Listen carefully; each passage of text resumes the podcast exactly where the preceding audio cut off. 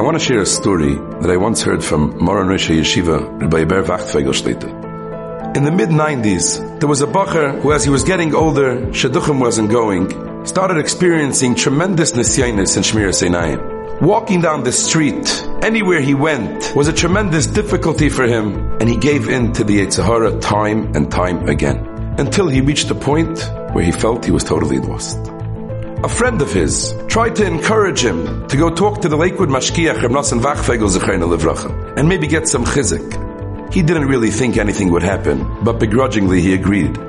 After telling over the story, saying over his situation to the Mashgiach, the Mashgiach told him, I want to talk to you, but I need 10 days. I need that you should be makabel on yourself that for the next 10 days, you will not look where you're not supposed to look. You will not do what you're not supposed to do. Ten clean days, and then come back to me, and we can talk. Day one went by, day two, day three, and the nisyanis were getting very hard. But a word is a word, and he kept on going.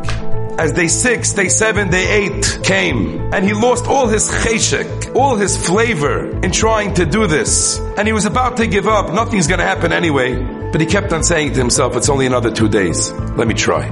Day 10 came, and he was counting down the hours to be totally free and be able to go back to looking where he wants and doing what he wants. Day 10 in the afternoon, he walked into Landau Shul in Flatbush to daven mincha. And the mincha started like every other mincha started. But all of a sudden, in the middle of Shemoneh Esrei, he experienced the feeling that he never experienced before. He experienced a tremendous closeness to the Ribbono Shel Olam. He felt he was being enveloped with some type of aura of Kedusha. And he broke down in tears, crying and pleading to the Ribbono Shel Olam to help him, to bring him closer. And he truly felt, for that Shemoneh Esrei, a tremendous kirvas Elokim, closeness to Hashem. The Shemoneh Esrei lasted him an hour and a half. And as the Bacher himself said, when I finished that Shemoneh Esrei, I didn't have to go back to the Mashgiach. I was in a much better place. Meirei Rabbi say we all have our challenges. We all have our nisyanis. But let us make some type of Kabbalah that we will not give in to the yetzer hara. Whether it's 10 days, 10 weeks, 10 hours, or however long each person knows that they can do and a little bit more.